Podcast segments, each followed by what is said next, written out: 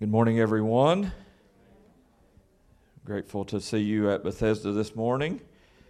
Uh, what a great day to be in God's house and see and feel and know that we are experiencing Him through worship. Uh, what a great uh, session of worship music that we just uh, partook of. And uh, grateful for the worship team to put their practice in because during Christmas season, we do have Christmas songs that uh, come to be uh, on our set schedule, and we're grateful that they uh, play those for us and we can sing and worship. And thank God for Christmas season. Uh, won't you look over at your neighbor and say, Merry Christmas? Merry Christmas. Amen. Looking forward to the Christmas Eve Eve, Eve service this year on that Sunday night. It's going to be a great time, and I know that uh, we will get to have great fellowship together. We are in the extravagant, generosity series, week two. Uh, we begin in 1 Timothy chapter 6, verse 17 through 19 is our verses for this series.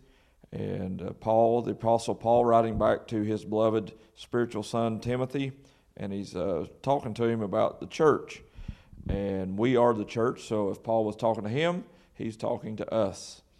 And he's explaining to Timothy some things. And it begins at verse 17. It says, Command those who are rich in this world's goods not to be haughty or to set their hope on riches, which are uncertain, but on God who richly, everybody say richly. richly. That sounds extravagant, doesn't it? Extravagant generosity. He richly provides us with all things for our enjoyment. Tell them to do good, to be rich in good deeds. That sounds like extravagant generosity. And to be generous givers, sharing with one another. In this way, they will save up a treasure for themselves as a firm foundation for the future, and so lay hold of what God, what truly is life, or what God shows us that is truly is life. This verse is telling us that we need a firm foundation and that we need a foundation that is capable of withholding what God builds on our life and continues to build on our life. So once you come to Jesus and come to know Jesus, He continues to build you and create you and move you along the path and journey of life to be the person He's called you to be. It's instantaneous salvation is, but there's a continual, lifelong thing where God continues to mold you and to make you. The Bible says that He is the potter and we are the clay, that He is forming you and molding you in what He wants you to be. Allow Him to have dominion in your life. But this foundation is important because Jesus told the parable of the time of where that there was two houses built and one person built their house and it was on sand, shifting sand.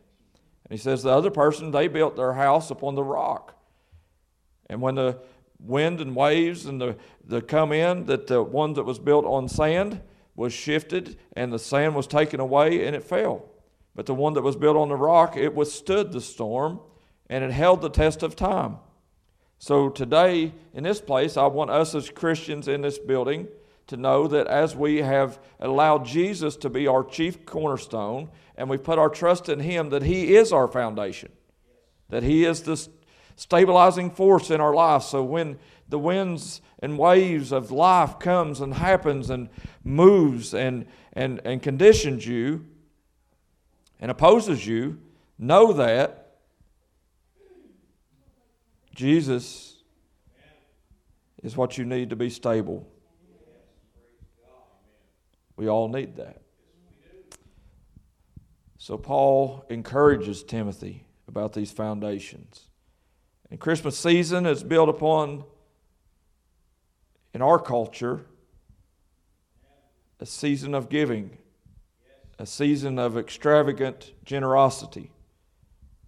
And it's amazing to me to see all the different nonprofits, and it's not just the church that gets involved in this. I'm part of other groups and and member of different things, and I see extravagant generosity coming from people that don't usually give. So this is a season where that people's hearts are conditioned because it's about Jesus.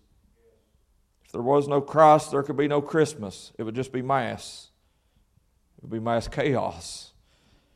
So we're thankful for Jesus and what he's done. So as we're looking at this, I, I enjoy this series and I want to take it to a place where that we're talking about stewardship and how we're to steward what God has given us and how that we are to be extravagant givers and being very generous the way that Paul encouraged Timothy to do here.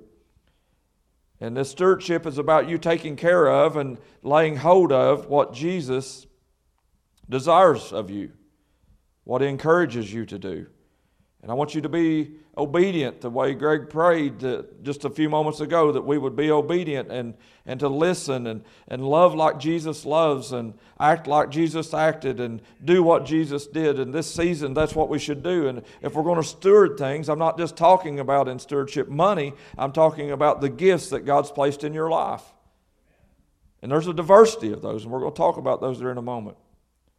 But the song that I want to look at today, because I love Christmas carols, don't you? Amen. Christmas songs are amazing. I love listening to them. Greg listens to them year round. We normal people usually listen to them, you know, during Christmas time. But Greg is a year long guy listening to Christmas carols. He loves them. So if you go to town with Greg, you'll hear Christmas carols. It'll be February. He'll still be listening to Christmas music. He loves it. And uh, we're not all the same. Amen. Thank God for diversity. So I want us to think outside the box on this stewardship and the song that we're going to look at today. Last week we looked at Joy to the World, right? And, and this week we're going to look at Little Drummer Boy. Little Drummer Boy. And it's a, an awesome tune that we just played a few moments ago. I didn't play. I said we, like I was up here on the stage jamming on my guitar or something. It wasn't me. I was standing there singing. I was participating, right? I was I was singing out loud, and, and Jill's probably thinking, "Man, he's off key. Would he just shut up?" And but I'm singing anyway because I like singing. Buddy Elf told me the best way to bring Christmas cheer is sing loud for all to hear. So we as a church, we should do that. Amen. We should sing because it's the joy of the Lord that brings strength to us. And I'm encouraged when I sing.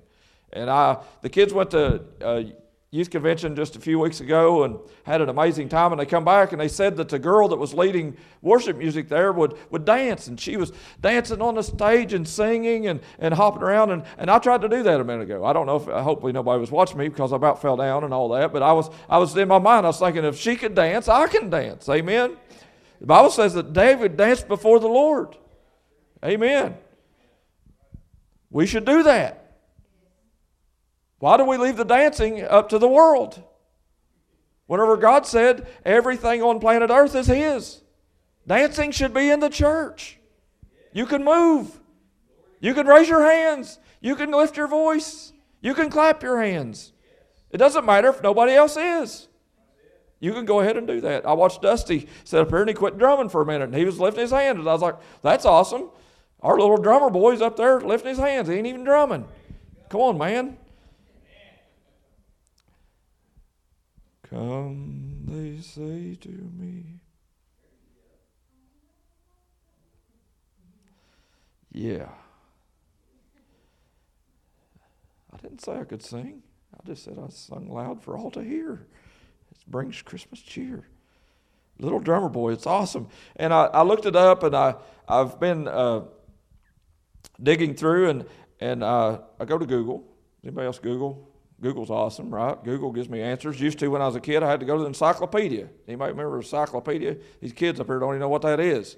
Used to when I studied for something in school, I couldn't go on and Google it. I couldn't find it that way. I had to go into the encyclopedia and look through it, and it was aggravating, really. And if you had an old set of encyclopedias, something new might have come along, and you couldn't find it. Dusty, it was kind of like frustrating.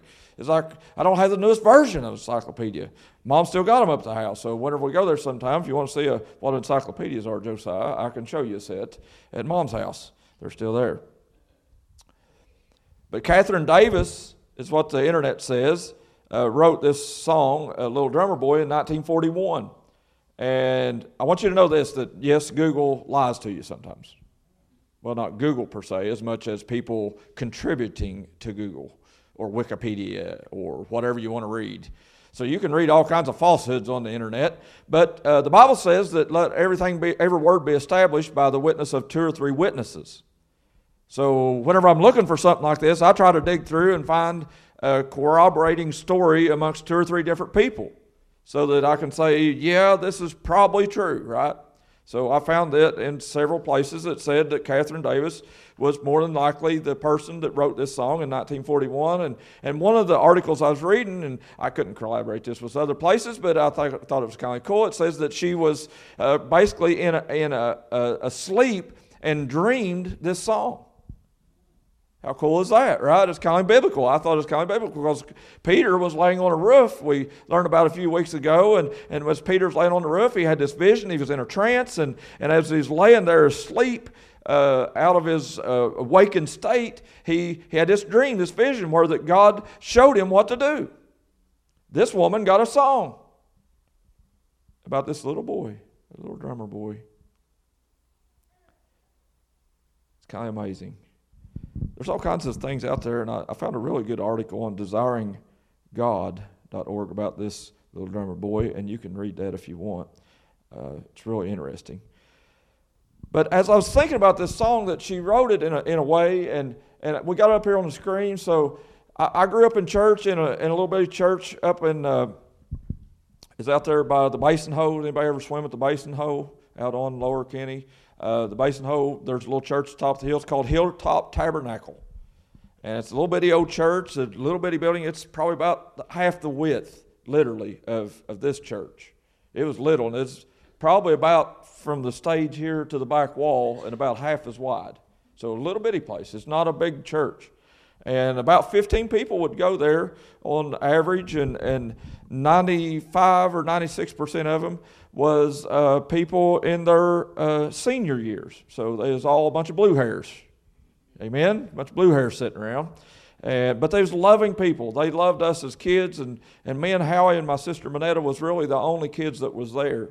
And uh, they loved us dearly. They, they just uh, Forrest Cooper and Eloise. Eloise would teach us, and, and Forrest just passed away just, uh, just recently. And uh, 90 some years old, World War II guy. Uh, just amazing people. That church was filled with amazing people. But there's this lady there named Marjorie Rose. I don't know if anybody here knows Marjorie Rose, but she's a, a dear saint. Uh, she's still living. Um, she's the same age as my grandmother. She's my grandmother's best friend. And she's an author. She literally wrote uh, books. And from Lewis County, I mean, she's an amazing person and she would write plays for us when we was little kids and jason was in the play when i was little and it's a family thing that my grandpa was like the star cast member and, and he always played this shoe cobbler and he would fix people's shoe and tell them you know at the end of the story it would always be somebody coming through that he could fix their shoe and tell them about jesus and they get saved and it was awesome and I was, remember that as a little kid sitting through those and, and being in those plays, and how he was always better at remembering verses than, than or little lines than me. And, and Marjorie would write these skits and we would act them out and, and, and she would always give Howie more words to say than me and, and I, I barely remember like one sentence so I had these little one liners you know what I mean that, that would be my part I could contribute something but we're not all the same my grandpa would remember lots of paragraph tops. He was really good at acting. He, if, if somebody in uh, Hollywood would have came to one of those little plays at a 15 person church, they would have been amazed at the capabilities of people in small rural America. I've got one of them on VHS tape at the house, and you can go back and watch it, and it's just amazing to see uh, what a little church could put on. And this little church of 15 people would, and other people would bring their grandkids, and we would all get involved, and everybody'd have a poem, we'd have songs. And when you're a kid, you think everything's bigger, right? So it was like we was in a mega church when I was a kid. It was like I was at some 3,000 member church or something on Christmas because it's awesome. And they would invite everybody to come, and we would practice from October to December. Just amazing what they pulled off. And uh, it's just cool because thinking back on it, everything's bigger when you're a kid. So we would get all done and all ready and be ready for the Christmas play. And, and it, the time would come, the night of the play, and they'd turn the lights out and have candles burning on the wall. And, and we'd all be up there behind the curtains and have the lights going and moving furniture and all the stuff we did. And people would come. And a church that would hold 60 people in the pews would have 90 people in it, standing literally in the aisles, completely full of people to watch these little plays that a few ragtag bunch would get together and practice for. Kind of like the little rascals, really.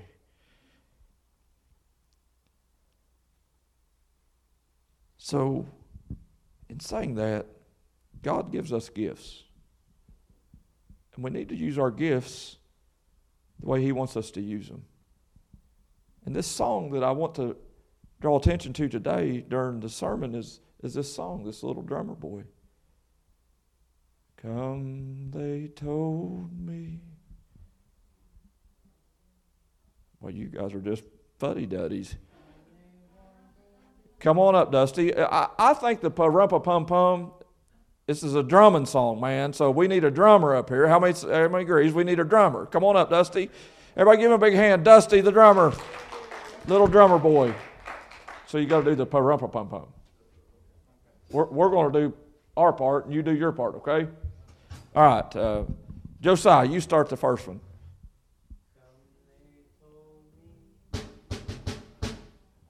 Lynette. Greg. Ernie.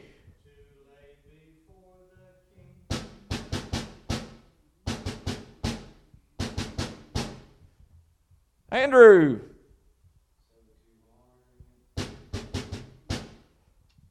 Awesome. Awesome. Stay there. You guys stay there. We're not done yet. Pum pum pum on the drum. How cool is that? Hey man, this is little drummer boy, little drummer boy Dusty. Isn't that just awesome? He did a good job on the on the fly too. No practice, anything. He just just automatically had it. Isn't that amazing? So there's gifts. So if I had to go up there and do what Dusty just did, I couldn't even put a rumpa pum pum on a drum. I, I know I can't. I'm not even going to try because I know I can't. So drummers are drummers, guitar players are guitar players, and Dusty can play the guitar too. He's a pretty good musician. He he actually can play bass. And here a while back we was here goofing around and playing, and and he had the bass guitar playing and was playing the drums too at the same time. So Dusty's a one man band. If he'd had a microphone, he could have sung. So we, we could have set it up and he'd do it all by himself. Uh, pretty amazing, really pulling that off. So, what is your drum? So, if we're saying a drum drumming is a gift, what's your drum? And I want to read Romans chapter 12, and I'm going to read it from the New Living Translation because it's the one I like for this uh, that I'm reading today. So, Romans chapter 12, and I'm going to read from the uh, New Living Translation. And Dusty likes the New American Standard Version. Greg kind of likes the King James Version. I like the New King James Version. Uh, Leslie likes New Living Translation. There's people, it's all over the board. But the thing is, these verses that are written out, and you can't really claim that the King James Version is the only version for the fact it was written in 1611.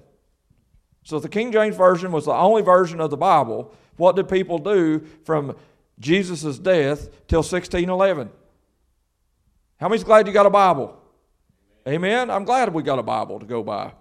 And all those years, they had a Bible in Latin Vulgate, and they had these, they was just all over, you know. And they had, if you go back in Aramaic, and they had it in in Jew in a Jewish language that they would would have it in in Hebrew, and it, it's just what we need to think of that not a version, but what does it say?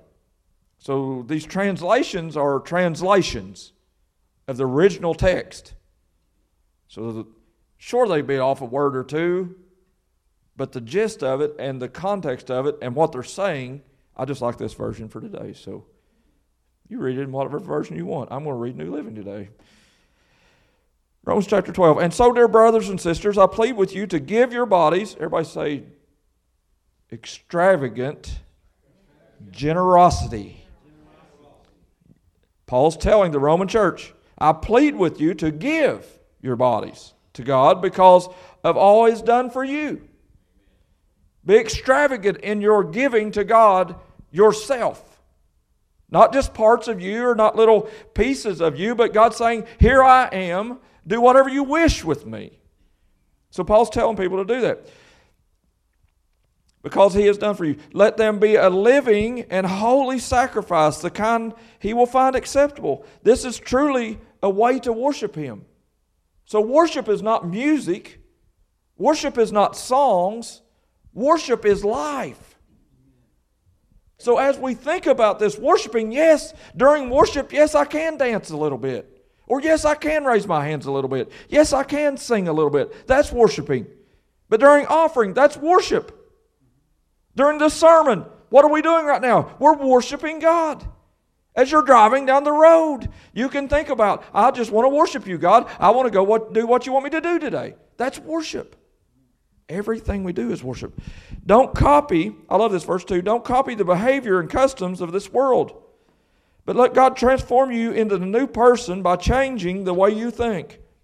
Everybody look at your neighbor and say, You got stinking thinking. Amen. Change the way you think. We have to. Then you will learn to know God's will for you, which is good and pleasing and perfect. Because of the privilege and authority God has given me, I give each of you this warning. Don't think of yourself better than you really are. We're not all that in a bag of chips. Amen. Be honest in your evaluation of yourselves, measuring yourselves by the faith God has given us. Just as our bodies has many parts and each has a special function. Each person in this room today, you have a drum. I don't know what your drum is. It's a gift God is giving you. And he's, Paul spells out some here, and we're going to talk about a few of these. And it's amazing how Paul is, is telling the church that, yes, you're gifted. So it is with Christ's body. We are many parts in one body and we belong to each other. In His grace, God has given us different gifts for doing certain things well. So if God has given you the ability to prophesy, speak out with as much faith as God has given you. To prophesy means to speak on God's behalf, that He gives you the words to say. And if you've never experienced that, it's an amazing thing to not even know what somebody's going through or what somebody's facing. And Greg's told me about this before that just that God will give him words to say, and whenever he says it, it just dumbfounds other people that they're like, wow, how did you know? I didn't know. He knows. I will let him use me to say something, whatever he wishes to say. If you've got that gift, use it for the glory of the kingdom of God. If your gift is serving, serve them well. Some people has the gift of serving. I try to do that. I don't know that it's my gift though. So some of these things, even though it's not your 100% your gift, you can still do it. You can't run around and say, "Well, I'm just a prophecy guy, so I'm just going to prophesy. I don't have to worry about doing anything for anybody." You can still serve too. Last night I was down there at the restaurant and, and helping, and, and I looked over and there's two waiters and, and they had all these people there, and, and I was thinking, well, I, I can get up and get a cup of pop. I can get up and serve tea to a few people. I ain't beyond serving. Amen. So if you serve, if that's your gift, then serve really well. If you're a teacher, teach well. I'm thankful for the teachers that volunteer their time and effort and their talents, and they give uh, ex, ex, extravagant generosity in giving their gift to the children of Bethesda.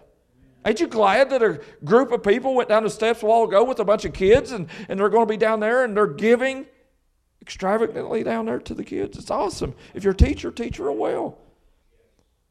If your gift is to encourage others, be encouraging. How many knows that's a gift that needs we need in the world today? Amen. There's enough people tearing everything down. We need somebody encouraging people. Amen. To tell them that it's possible with God. If, God, if people around you are surrounding you and they're negative Nans or negative Nancy's and all they ever do is tear you down and tell you it's not possible and quit trying and do all that, you, be a person. If you got this gift of, of, of a smile on your face, then walk up and say, With God, all things are possible. Amen. Be encouraging. If giving is your gift, then give generously.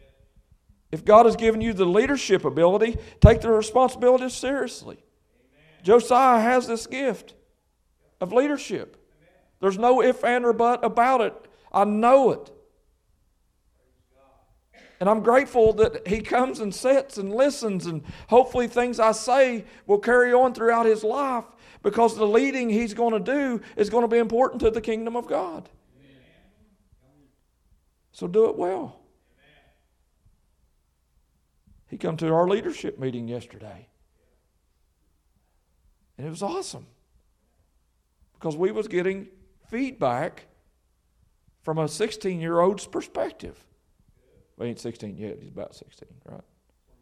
21 days. Nobody's counting, though. right, Maria Dawn, nobody's counting or anything. Yeah, yeah, yeah. But if you're leading, lead well. Lead, lead your birthday really well, right? Yeah, go ahead. Um, and if you have a gift of showing kindness to others, do it gladly.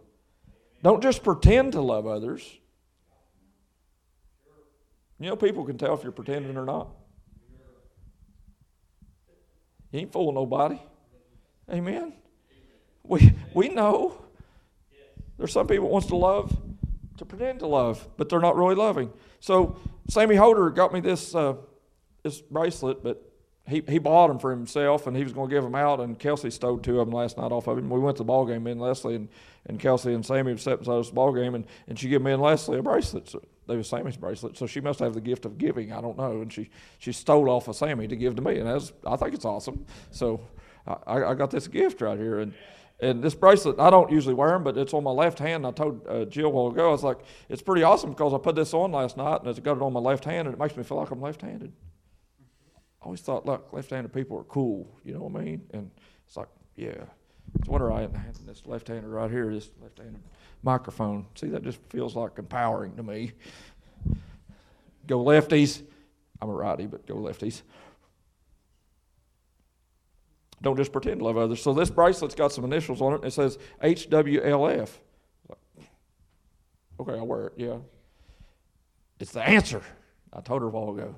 So everybody remember the bands that said WWJD? Right? What would Jesus do? So this is the answer band. There's one thing to ask a question, but it's another thing to have an answer. The Bible says have an answer to everybody. Yep. This says, He would love first. Amen. What would Jesus do? He would love first. Amen.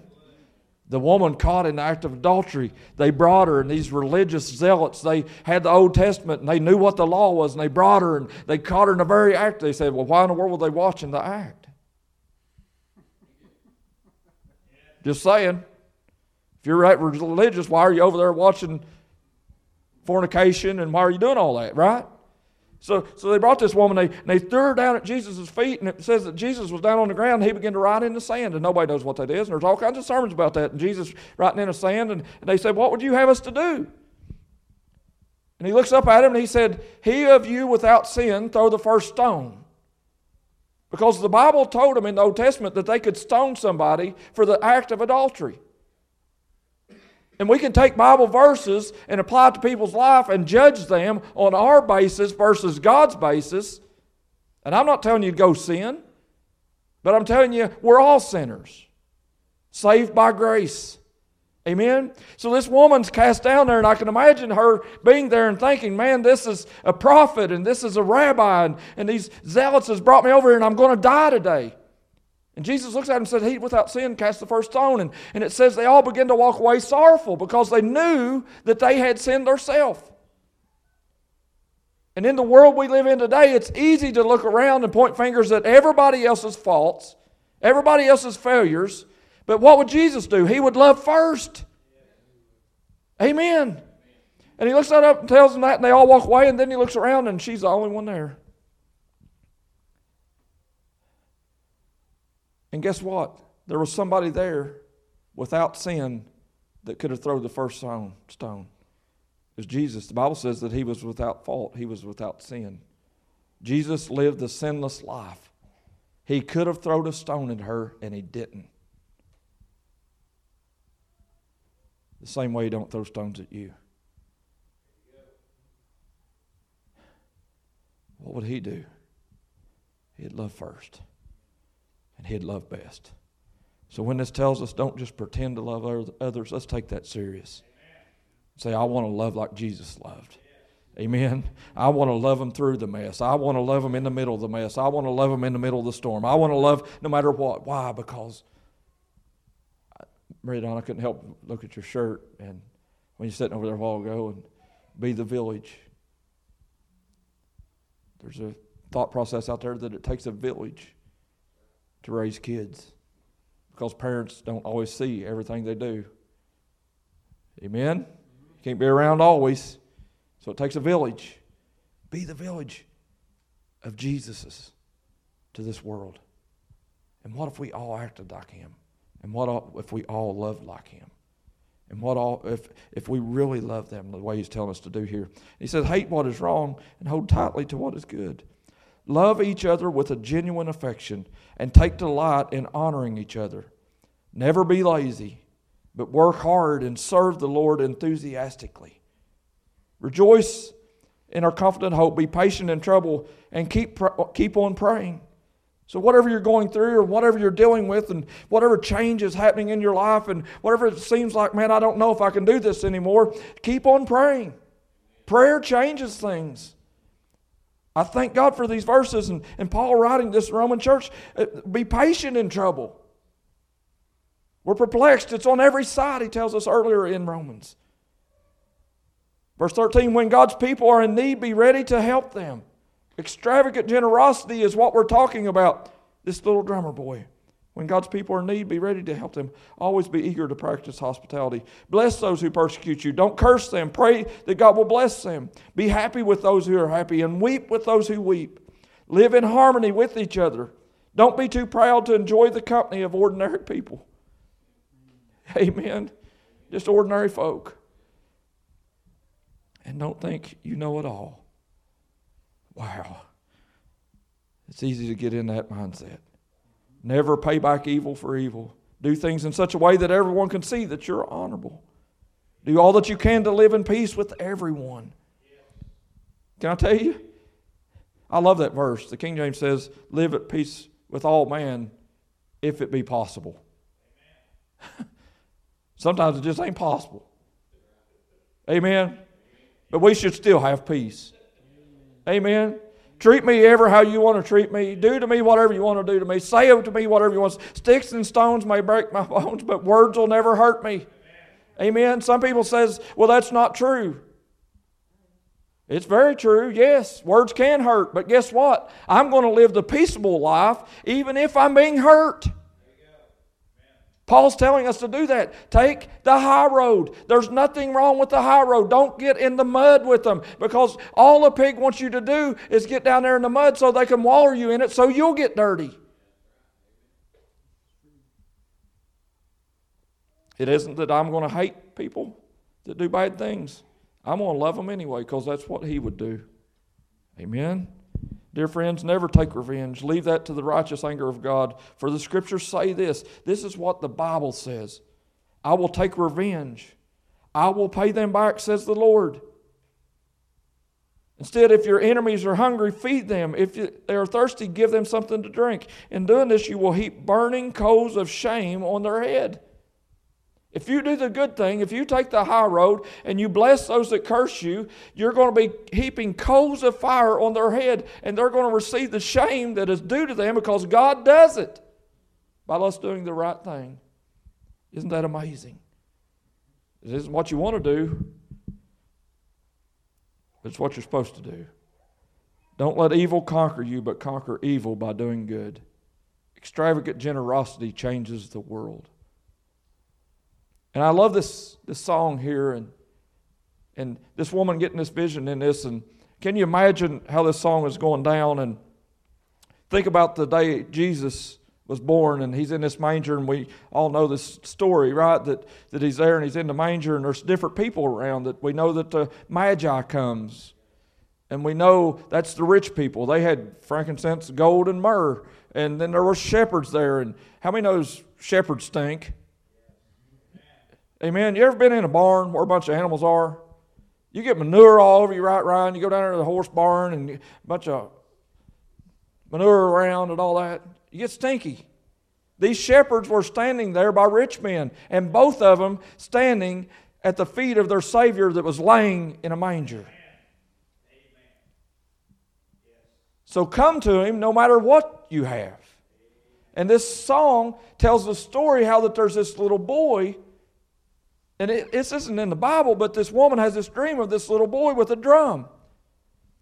And this whole story goes that as he's going along, he, he's seeing these magi and he's seeing these shepherds and he's seeing everybody else with all their gifts that they're bringing. And they're offering these things to God. And, and it goes through this song. And, it, and let me get to Leslie's clicker here. She, she clicks with her foot, by the way. So here we go. Let's see if this works.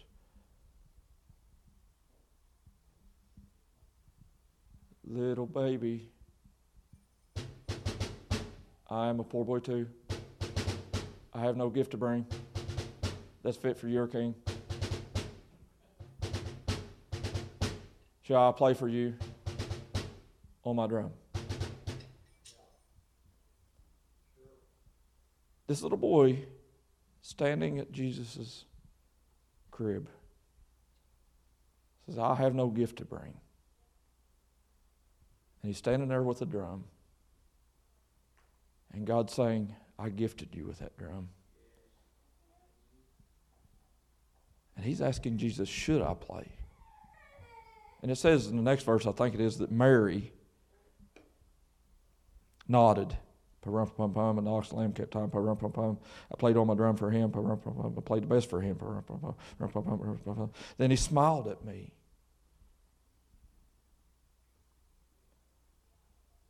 Sometimes we as Christians think I'm not significant. I don't have any gifts to bring. I don't even know if what I do matters.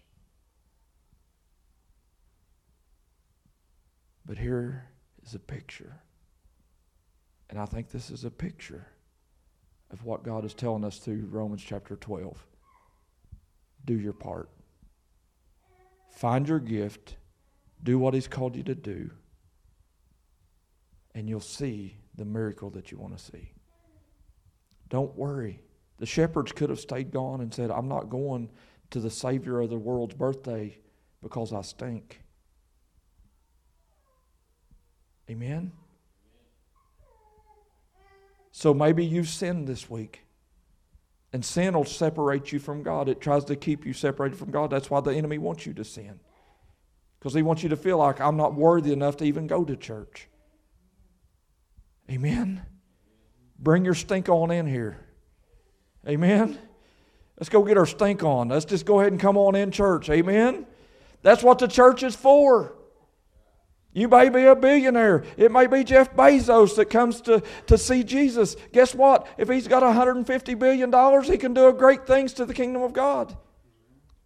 Did you know that Colonel Sanders one time walked in a church in Louisville, Kentucky, an Assembly of God church, and he walked in that morning. He was lost. He was well into his years. He had been very successful as a multimillionaire, and he walks in church that morning, and he's probably thinking, I don't have anything. I've, I've lived this whole life, and there's something void, and I don't even know why I'm going to church this morning. And he walked in that church, and he got saved. It's called Evangel World Prayer Center. And as he come in and he got saved, it's a church down in Louisville. I know the pastor. I've played golf with him. And Colonel Sanders walks in and he comes up to the altar and gets saved. Do you remember what that feels like? To be saved? Colonel Sanders felt that feeling that you and I felt. His, his next week, he showed up to church, and the first tithe check that he wrote to the church was $250,000.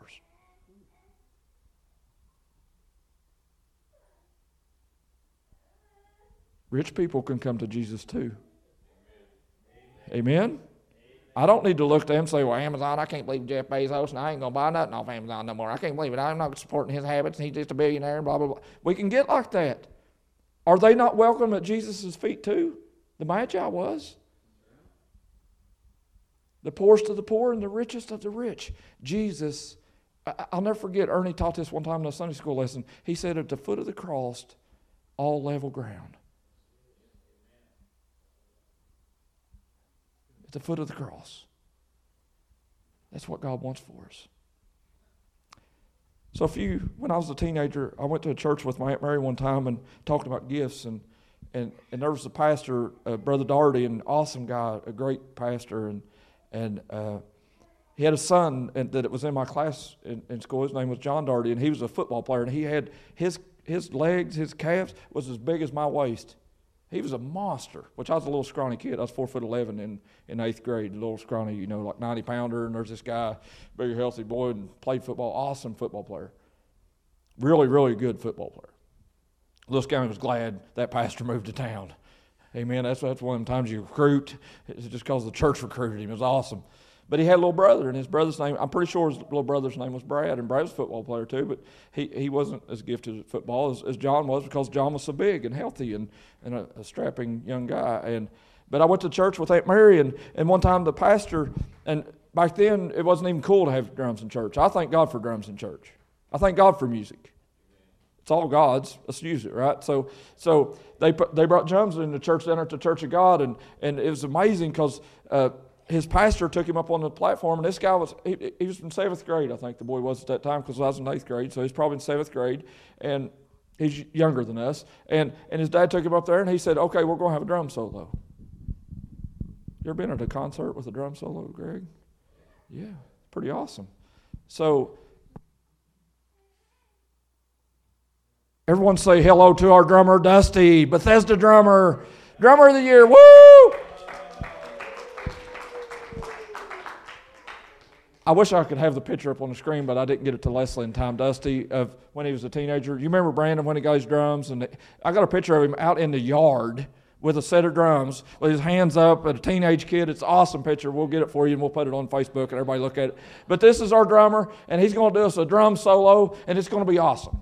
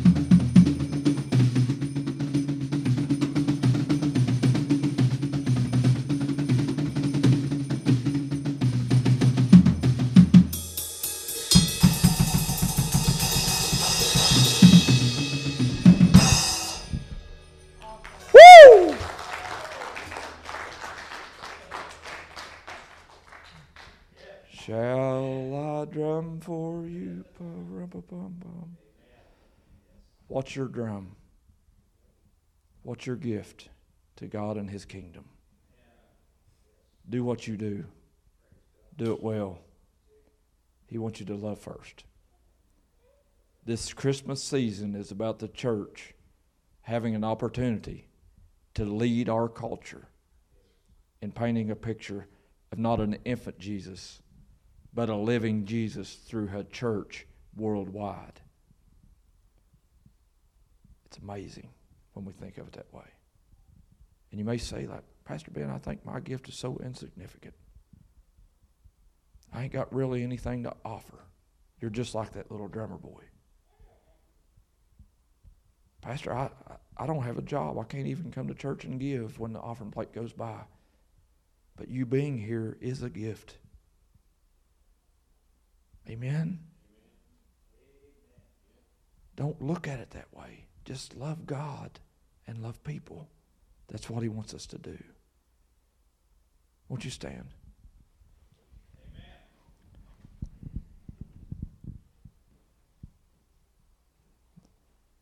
I want you to bow your head and close your eyes.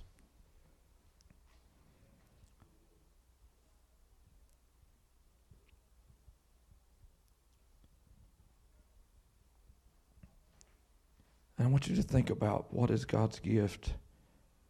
What is your drum that He's given you? Where's it at? What have you been doing with it? Because this song says in the last last verse, it says that he smiled at me. This little boy thought all I can do is give him my drum. And it made Jesus, the baby, the infant in this manger, smile. You want to make Jesus happy? Do what he's called you to do.